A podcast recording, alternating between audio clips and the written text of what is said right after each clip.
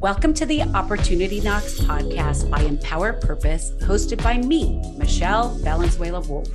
Every week, we feature different extraordinary female entrepreneurs in the business and wellness segments on just that opportunities.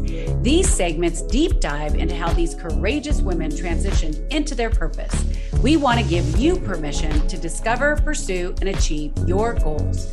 We learn and reaffirm that life is never linear.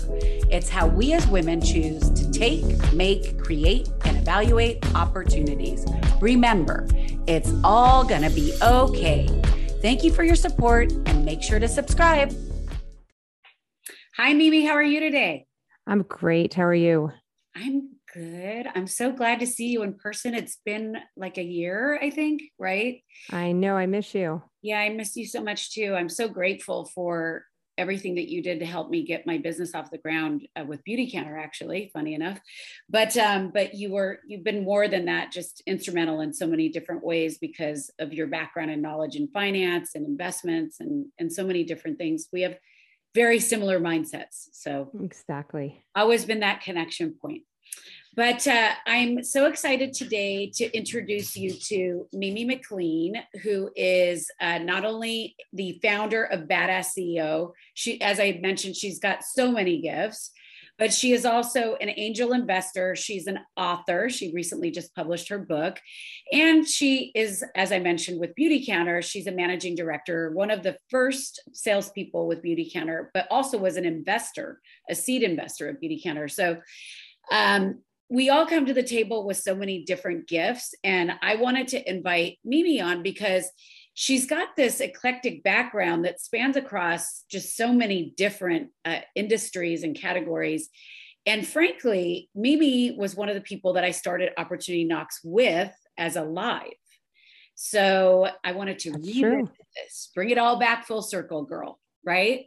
Yes. Thank you for having me yeah thank you for thank you for coming back on and and making this a real interview I think that was the beginning of the pandemic when that was. was it was half ago. Maybe? It was because um, speaking of opportunities, I think that I was given the opportunity to start a podcast prior to the pandemic, and uh, was like, "Whoa, that seems like a lot of work. I'm not sure about that." And then because of the pandemic, Alive turned into a podcast. So what a gift.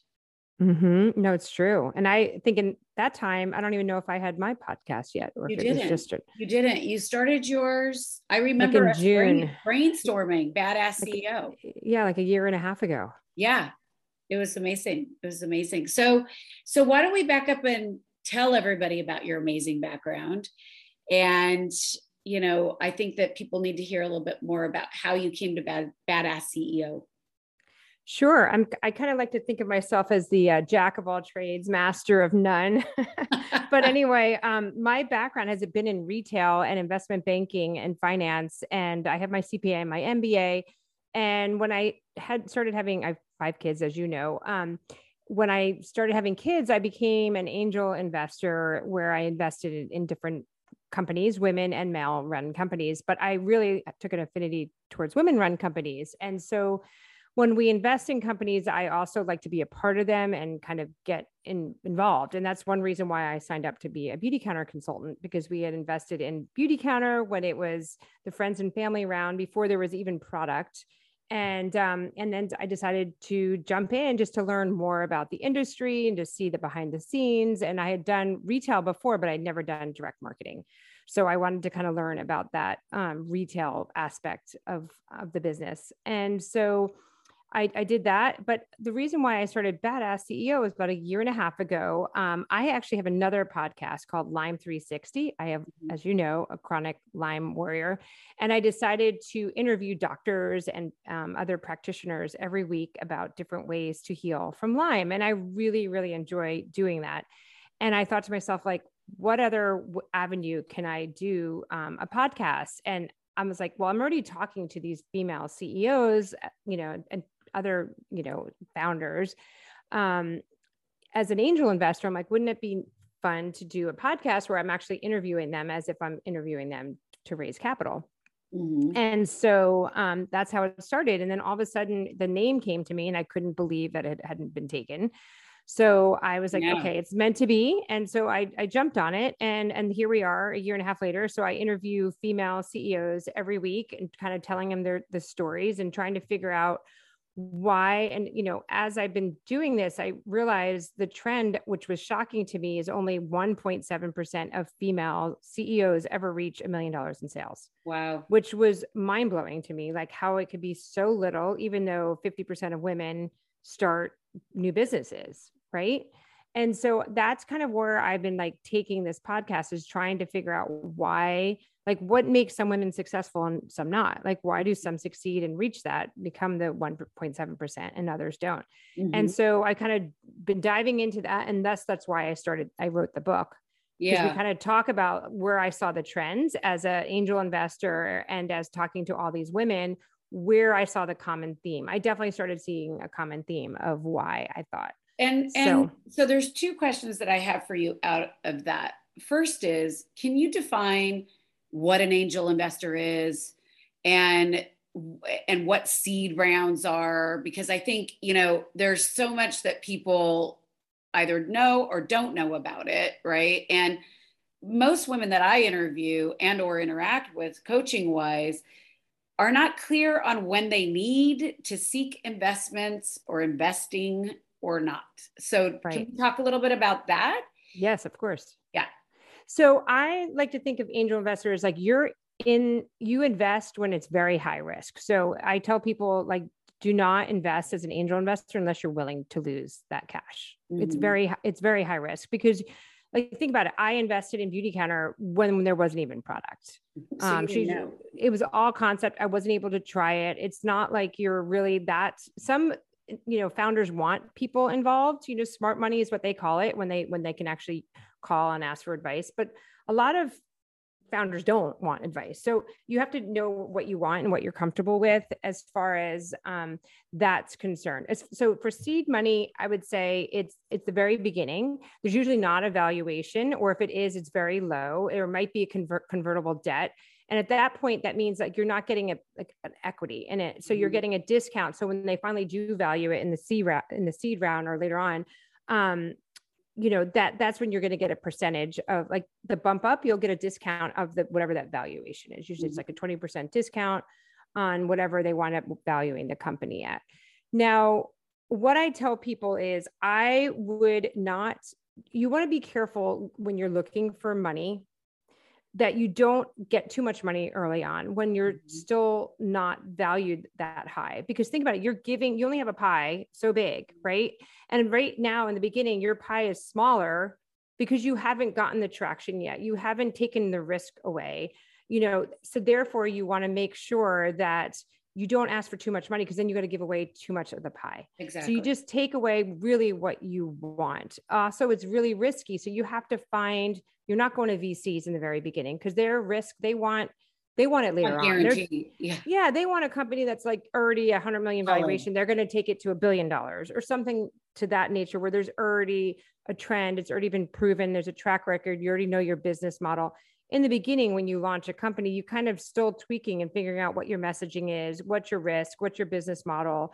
And, and that hasn't really been solidified yet. So um, you also you want to make sure when you're deciding if you want to invest once you bring in VCs and really establish like private equity fund, they're going to usually want, you know, a board seat. They're going to want to say, you're going to have to really start reporting. You know, like most of the companies that we invest in as an angel investor, we're lucky if we get uh, financials from them. You know, Mhm. like they're, they're not required to give Well, us financials every month or every quarter or every year. Usually every year you have to get something to report for, you know, tax purposes. And like but what what dollar amount are we talking about with like angel investment? Is that different like per company? Do they give Mhm. you a number that says we're looking to raise this amount? Do they do Yeah, salons like where they have these dinners and basically ask people for money or how does that yeah like you know like like for example they might usually they're typically looking for a couple million dollars right? But that's amongst investors like many investors. So Mhm. you know there's people like i know when we first started doing this you, you're putting in 25 grand or whatever. Now you know or you can also join if anyone is listening and wants to become an angel investor or you're a CEO and listening, you can find angel groups. There are a lot of mm-hmm. angel groups now out there where you can join and say, okay, I want to be an angel investor, but I just want to learn right now. I don't want to put up a hundred grand. I only want to put up five grand. Mm-hmm. And so you're joining as a group. And so they're, you know, getting 20 women together to put in five grand to make up the hundred grand. Mm-hmm. Right. Totally. So so you can do that as well to kind of reduce your risk. But and learn. how do you find an angel group?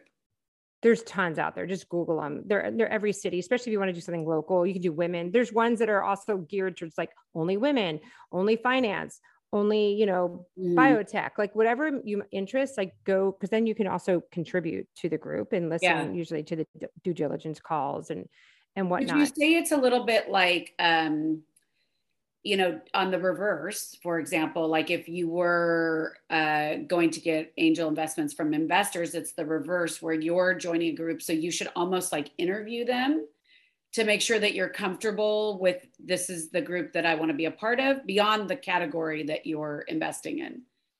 Right. So you're asking as an investor as, as a person that would like to become an angel investor, if you want to join an angel group.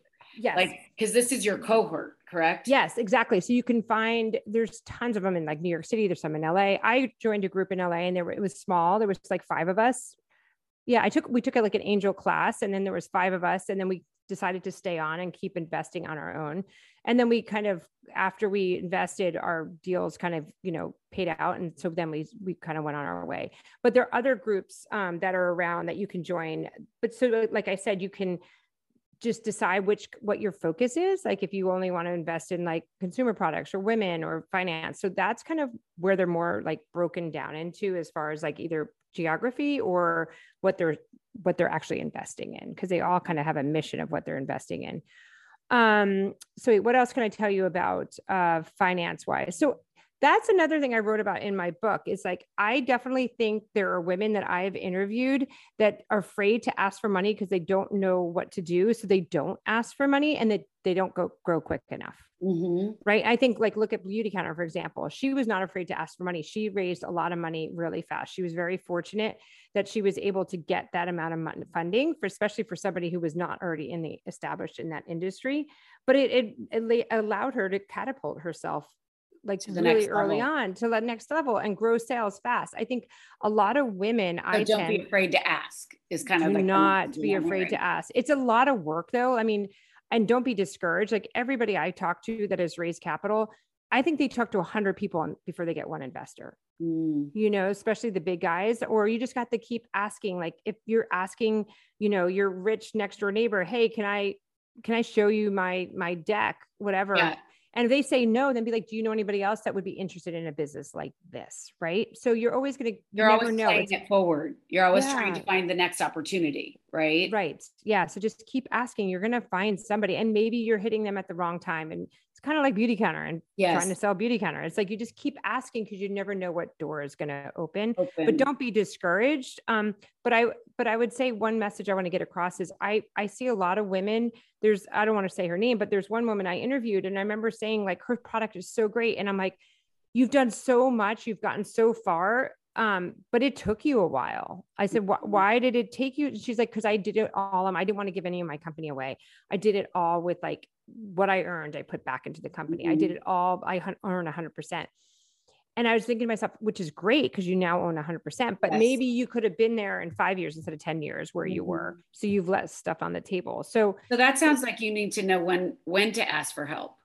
Yes. Or be willing to like, just acknowledge willing, what maybe you don't know.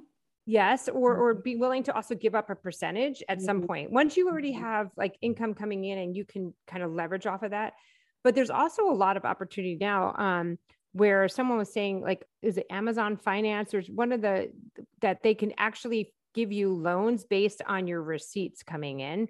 So there's so many new options right now to get funding that you don't necessarily have to like do a whole bank loan and go apply for a bank loan, which takes so much time and it's very hard. And they usually say no.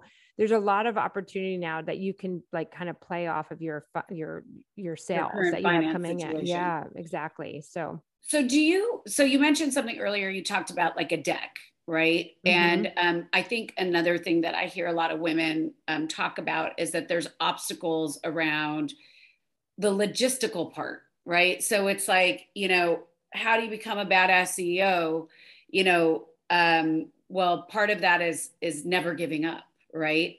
And so talk to me about the logistics. Like, I mean, so you have to have a deck. I'm sure there's a mm-hmm. format. Mm-hmm. And then my question is you mentioned like a lot of times that um, investors never see the financials. Like, do you have to have a business plan in place? Do you have to come with your P and L? Uh, well, your your deck your deck is kind of like your business. It's kind of replaced the business okay, now. Got it. Um, oh, you know, if you yeah, so it's kind of more of a visual presentation of your deck. Everything's kind of boiled down into like a 15 minute presentation that you would give somebody. Um, and so all the information has to be on on there. It's kind of like the condensed version of of your business. And if they plan. want more, then they're going to ask for more. Correct. After that. Yeah. Yeah. And you'll usually ask for just for like a term sheet or maybe your financials, but but that's it. Um, but what I would say to you as far as like what you need in place, I think one thing you got to realize is like you are a CEO if, you, if you're running your own business right now. And what does that mean? It's like you're like a contractor to a house that you're building. So you're not going to get out there and like start hammering away and start like running the electrical mm-hmm. and start like you're not doing all that. You're not painting the walls and hanging the wallpaper. You are the contractor so you're hiring the wallpaper. You're hiring the guy who's going to hang you know do everything. You're going to need your experts. Your yeah team. so what right so whatever your expertise is and you feel comfortable doing great. Like so for example i'm a cpa i don't do my books. Mm-hmm. like because i can hire that out for cheaper than i'm going to do sitting there doing it. Like bench.com is yeah like i use bench.com right now which is amazing.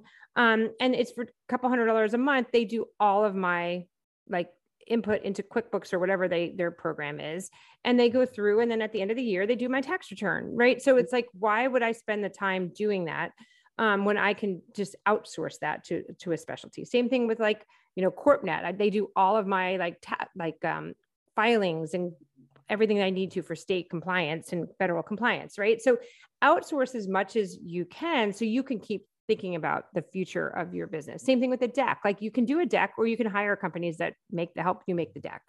it's it sort of like know what you're good at and and not stay in your lane because I think as an entrepreneur yeah. we can never just have one lane. We have so many lanes. Um, but I think it's like ask for help, know when to seek help and and get the support you need so that you could get to the goal that you want mm-hmm. right? Because it's just like with coaching you're not gonna if some people just like you had said earlier just like um, when you have a trainer you need a trainer because you're going to show up and you're accountable. It's the same thing with mm-hmm. coaching right? It's the same thing with being an entrepreneur.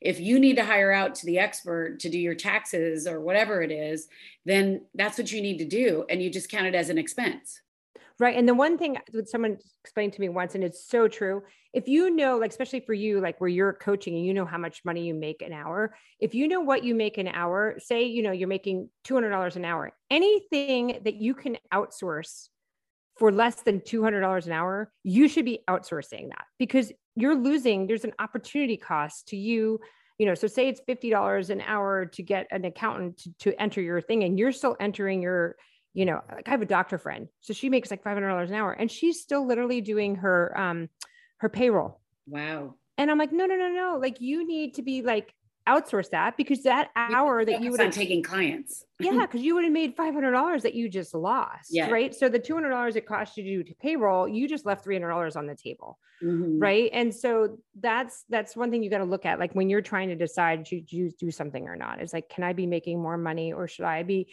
using this opportunity and time to like really focus on growing my business and let other people you're you're putting in systems in place as you grow your business because if anyone wants to buy your business or invest in your business they want to know that that business runs without you.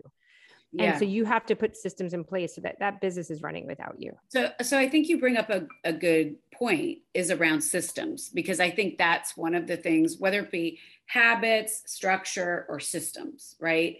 And i think that um, a lot of people don't understand how to create those systems. So so, how would you suggest that when somebody is starting their business for the first time, that they start to create a system that works for them? Mm-hmm. Whether that be a system of like, when am I working? You know, because people have the idea that when you're an entrepreneur that you have flexibility, right?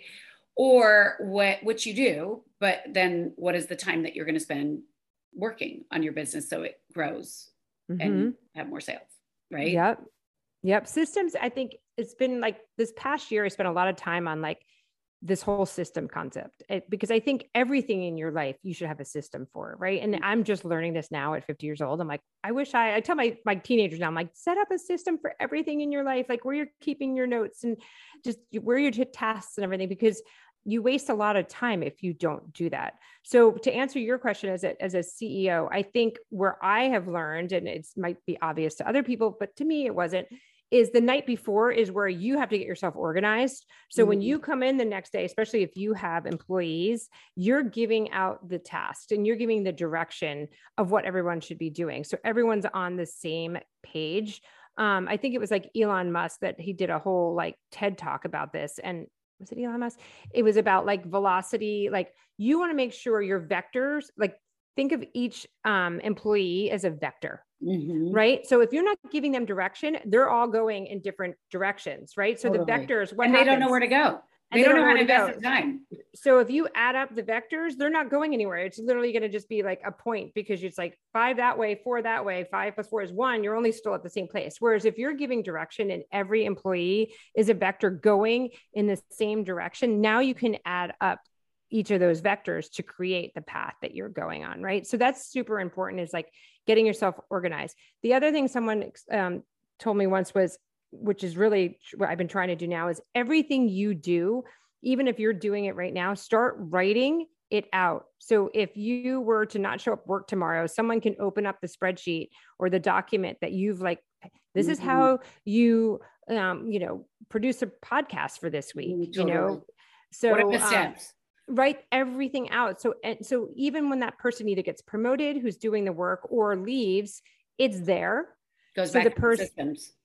Go back to the system. So create a system. That means just documenting everything and then making sure there's like you follow that and see if you're anything's falling through, you know, like the cracks or if you've like there's redundancy or there's inefficiency there that you can like either you know give it to somebody else to do or, yeah. or get rid of it or if maybe or you don't even need better, to do it. Mm-hmm. more efficiently. So um, i have a question for you. So you have five kids. You run two podcasts. You invest. You have a lot you do. I mean we could go on. But how do you do it all? When we're talking about systems right? Because let's face it. I mean, I just did a tidbit that I released today on like working from home with the three kids and then my husband's still here, right? The three kids, thank God, are at school now, but still, um, we still have to worry about them. So, how do you do it with five kids and everything that you do? You know, I don't do it all well. I think that's the problem. Like you were saying to, before we jumped on, like the book that I just launched, like have I properly you know, given it the attention it needed? No. Like things of all do I have I left my kid at school? Yes. Have I forgotten to get on bus stop yesterday? yes. have I, you know, have I, you know, forgotten to get on an Instagram live or a podcast with somebody? Yes. You know, like, so yes, things have fallen through the cracks. I definitely, like this morning, as someone was supposed to get on with me, I definitely have now, like, just like she was like, "Oh my god, are you mad?" I'm like, "No, I, I'm not going to get mad at things like that." People have gotten mad at me, but I'm like, mm-hmm. you know what? Life's too short. Like this is not. We're both alive. We're both healthy. So no, it, it doesn't matter to me. Like so, I put things in perspective real fast. Mm-hmm. Um, two, I would say is I've empowered my kids. I did a podcast yesterday with another woman, and she has six kids, and she has the largest finance company in Canada. Wow! And she's a and she's a Real Housewives of Canada. And so I was oh talking oh to her, and I was like, "How do you do it?" And she's like, and we both agreed this is what we do. We both like make our kids do their own lunch boxes yeah. and empower them very early like instead of sitting there you know yes i could be packing their lunches and but that's an hour that you know what i just empowered them to take care of themselves like and they learn to be responsible they learn to be you need to teach them in your mind i know we want to take care of our kids but at the same time we need to teach them that like at 18 like you need to be able to like take care of yourself when you go to college and know how to make eggs and make yes. your bed and do your laundry and and, and how to coexist that. because you're going to have a roommate so you better not drive him crazy Correct. Correct. or drive him crazy. Yeah. Yeah. The one thing I have not mastered that I it weighs on me is the whole like cooking dinner thing. Um, because I want to cook dinner for my kids every night. It just doesn't seem to ever happen. I don't know what happens. So we wind up always doing like a takeout or I t- pull something out of the freezer or I make tacos or you know, so it's not. yeah, I, so, I feel the same way. I think that some people, again, I think it's like where your focus and priorities are on. And um, I know you and I like to eat good food and enjoy yes. food. Um, and we certainly like to cook as well. I mean, I'm a certified chef, but it's not that oh, I really, wow, I am actually. It was one of the things I did when I left the corporate world. I quickly learned that I didn't want to be a chef. Yeah, I, like, oh, I like to eat good food, but geez, I have to chop all this stuff. It's a lot of that's the problem, right? And then exactly. and then I was prep, doing that whole prep stuff again. Yeah, but for a little while I was actually cooking great meals. And then all of a sudden you realize with five kids, somebody's not gonna like it, or they have a comment, oh, it's too salty. I don't like the flavor. I didn't want that. I don't like salmon. And you're like, wait, why did I just spend two hours of my day cooking this meal that no one likes? Like, forget it. Like, I'm done. I'm out. Like, exactly. Well, and I think, you know, let's face it, in the early ages of our children's lives, we probably spent a lot of trial and error on a lot of that stuff. And I think we need to go back and value ourselves and our time of how we like to spend our time with our families, right? But how do we like to spend our time in general? And I think when all of our children have such heavy schedules, right? And um, so, in which case, would you prefer to be making them a dinner that they're going to complain about? Possibly possibly one of the five will. Um you know that's just statistics. Yeah of course. But or would you rather be recording a podcast with somebody and you might get a lot from that? Right exactly. And so or you're you know i'm driving them around to their activities and as you know both of our all of our kids are very busy right? There's a lot of activities after school and stuff like that. So you know, I, I think in picking them up from school and driving them. And to me, I value that more than making sure I'm home cooking dinner while somebody else is picking them up um, and mm-hmm. driving them to their activities. So, exactly. I, yeah. I feel the I feel the same way. So it actually me makes me feel quite at home and and um, at comfort to know that you struggle with those things as well. But it sounds like you've made the choice that that you gain so much by having these podcasts and working that it almost gives you an semblance of what your past life was. Mm-hmm. Mm-hmm. And you know what? It's funny because like my daughter came home the other day and she said, This is my seventh grader. And she goes, My teacher said to me today, like, I know so much about politics and what's going on in the in the world and world events like she complimented me. she's like you know more than anybody else in the class. And i was like okay i might not cook you a meal but i'm explaining to you like what's going on in the world. And i tried to like enlighten her about like everything the world events and what's happening and and business and and thinking like for yourself and as an entrepreneur. So i feel like you know i'm going to give in other ways that i am better at. Uh, or you choose to be better at. Yeah. So so um let's go back to the book for a minute um, mm-hmm. I think uh, one of the things that a lot of people will say when you have a service based business is, you know, content, content, content, uh, have a course, have a book, uh, on and on and on, have a successful Instagram and everything else. So tell me a little bit about your process, writing the book, how it came up, um, the subject matter, like what do you cover? What am I going to get from it? Sure. Um, yes. You know, I really wanted to try to figure out why, or at least my take on why I think women um, have been not as successful as men, you know, and we can sit here and blame them and all we want, but obviously like there's other issues or there's other reasons why that is, right? Because why are some why are some successful some not, you know? So, you know, why only 5% of women in in the workforce get to become a CEO or why, you know, only 1.7% ever reach a million dollars in sales and wh- what can we do to help change that? And so mm-hmm that's kind of what the crux of the book is you know and i, I saw a trend it's like resilience people women who are resilient and don't give up are the mm-hmm. ones like every single one of them will tell you it's resiliency it's being able to pivot yes every almost every single one i talked to what they started their business at was not what they wound up becoming successful with mm-hmm. Right? And just start. We're, same thing. Yeah. And think we're perfectionists as women in general, and we want to do it all. So we don't ask for help. Mm-hmm. Um, we don't want to show our cards because then we think we're women and it shows weakness. Whereas men are the first one to walk in and ask for help and be like, Hey, can you do this for me? Can you do that exactly. for me? Right. Or they walk into a situation and they think they know more than they do. Whereas women walk into a situation and assume they know less than they actually do. Um, so I think walking in with confidence and getting that, um, you know, not having that imposter syndrome is, mm-hmm. I think, a mm-hmm. huge part of it. Um, but asking for help, that was another thing I found really um, astonishing is that I think it was like 65 or 70% of men have mentors and only 30% of women have mentors. Wow, that's so and interesting. I, and I look back on my life and I never really had a mentor. Mm-hmm. And I mm-hmm. would think to myself, like, if I had a mentor, would I have, well, how would my path be different? Mm-hmm. You know? Um, so I thought that was, I love that statistic actually. That's really mm-hmm. interesting to note. Mm-hmm. Um, it's actually one of the reasons why I decided to become a coach was because I felt like we were lacking mentorship and leadership in the corporate world. Obviously, yeah. we know that expands way beyond that, but that's that's amazing. Hmm. And I don't think, and you're going to probably hate me for saying this, but I don't no. think women are as um, helpful with other women as they should. I don't hate you for saying that. I actually just note, cited that this morning on somebody else's podcast because I feel like, you know, people always like want to blame the man.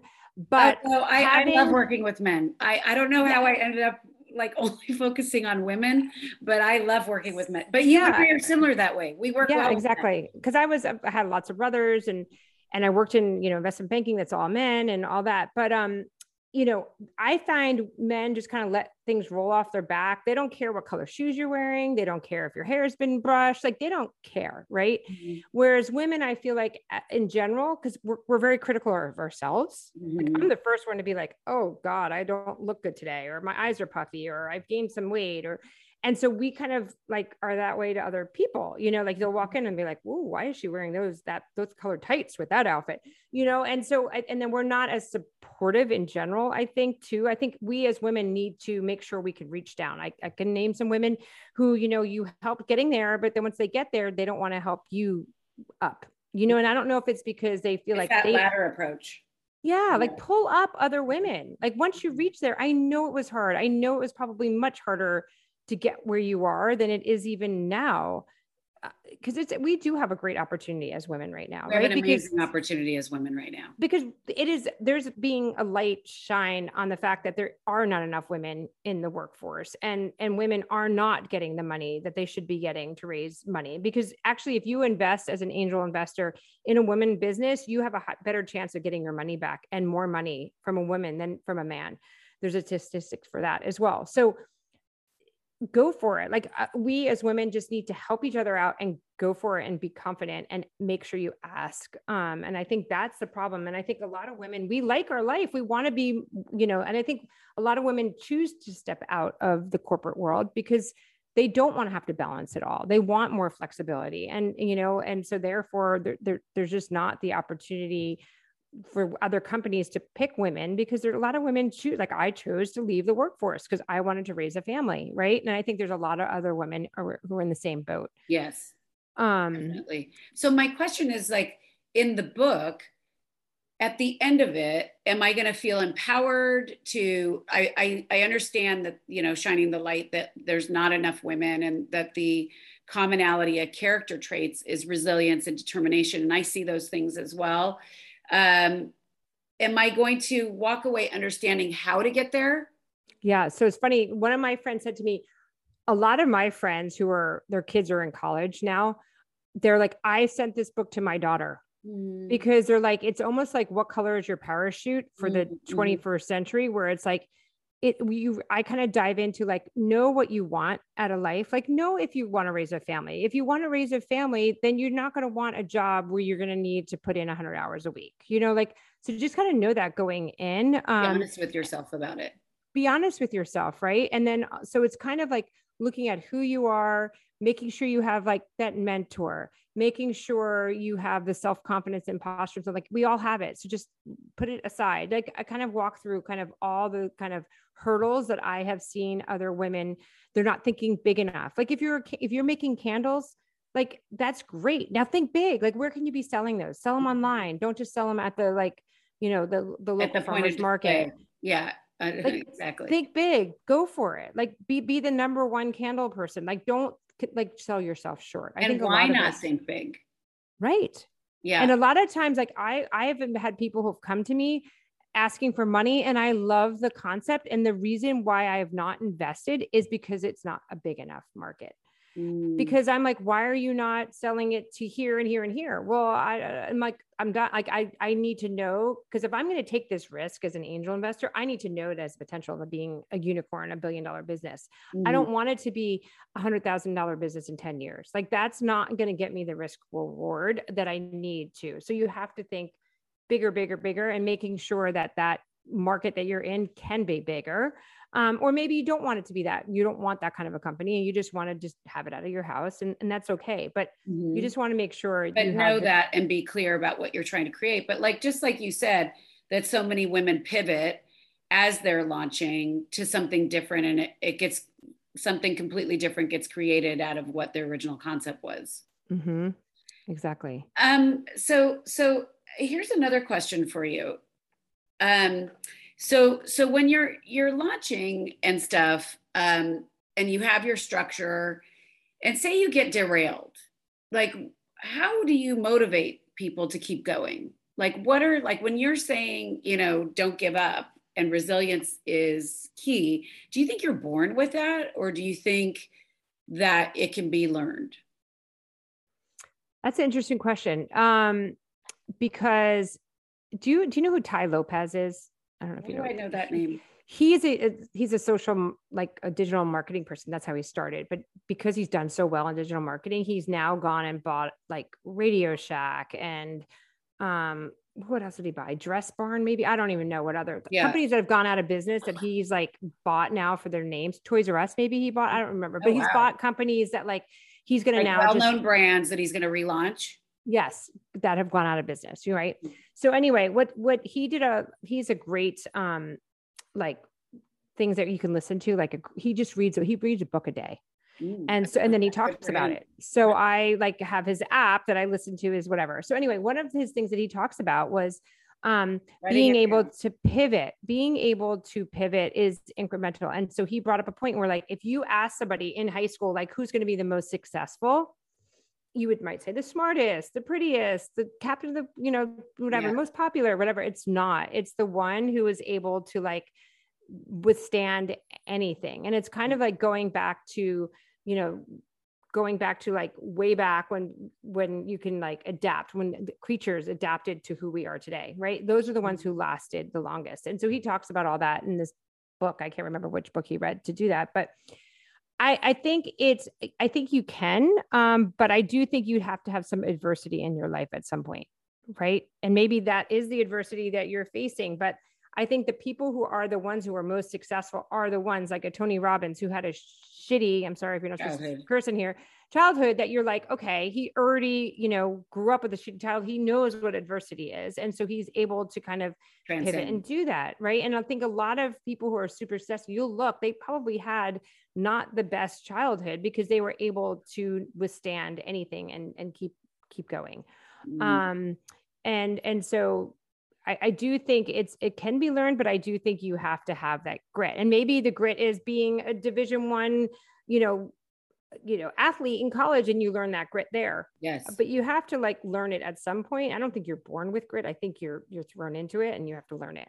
Yeah because of a crisis or a situation. That's usually yeah. when people create change uh, mm-hmm. is because of some sort of specific situation that cap- well we all kind of just went through it right? So anybody can say we just went through a pandemic right? And especially these teenagers like did we're still in it yes. But yeah. but i mean these poor teenagers like they just kind of went through this like thing traumatic. where they sat in their room traumatic. I mean that is traumatic. So in a sense we've all just kind of went through a crisis right? Yes. And, and, and it's how you come out, the other side with either reinventing yourself or mm-hmm. Um, like you said pivoting or you know pivoting is kind of over overused now but you know that they're they're not calling this the great resignation for no reason. Right, exactly. Because we're all looking at it. So to answer your question, I think any entrepreneur, I think as long as you can hold out as far as like financially and however else you're running, you know, your life that you know that you can. But I mean, a lot of the women I've talked to, like literally, like I had to mortgage my house, I sold off my jewelry because I knew this was going to work. It just was a matter of time, right? And so it's like, what is your conviction and how they're like, I had to. I was a single mom. I had no other way to make money. I couldn't just work at minimum wage. I had to create Bring something for myself. To make more money. And I, I knew I had to do it for the sake of my children, right? It's like that why. You, yeah. you have to have that why. I love that. Yeah. You're basically talking about defining somebody's purpose and mm-hmm. and and how they're going to get there. So, so uh, well, you and I could clearly talk for hours, um, and so you have so much wisdom and knowledge, and and I love this interview because I think it's uh, so different than so many of the ones that I have had because we've really talked about some real stuff around finances and and tangible tools. My question for you uh, is really I always like to end on values, and I'd love to understand a little bit more about what you feel like your top uh, five core values are and how they guide you every day in your decision making. Um, I think number one, I would need to know that at the end of the night, when I put my head on the pillow, I did the right thing. I, I, really truly believe that, or at least I believe that I try to treat everybody equally. I try to do the right thing. I definitely am always probably to a fault willing to help other people out because I I do feel like what goes around. I believe in karma, like what goes around. yeah, uh, giving back comes giving back because what goes around comes around, right? If I'm a jerk, it's going to come back to me. Or if I cheat somebody in a contract or it's going to come back to me. Like I definitely believe that. Um, so I also believe in empowering other women. I love to know that helping others, other people see their dreams come true. That's probably why I also like investing in other women, seeing other people's dreams like happen or their, you know. Well, you were the same way with Beautycounter. You know, mm-hmm. you you would bring the entire team together to your home, opening your home, spend the money on all that. That's because you care. Mm-hmm.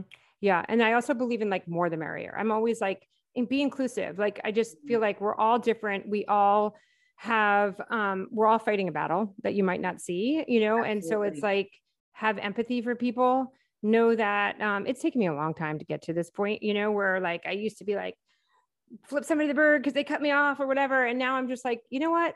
You don't know what's going through them. They either didn't see me, maybe they're a jerk, but I'm going to just assume they're either in a rush, they didn't see me, there's something that happened or their, their kids in the hospital they're, whatever right? Just mm-hmm. assume the best in people.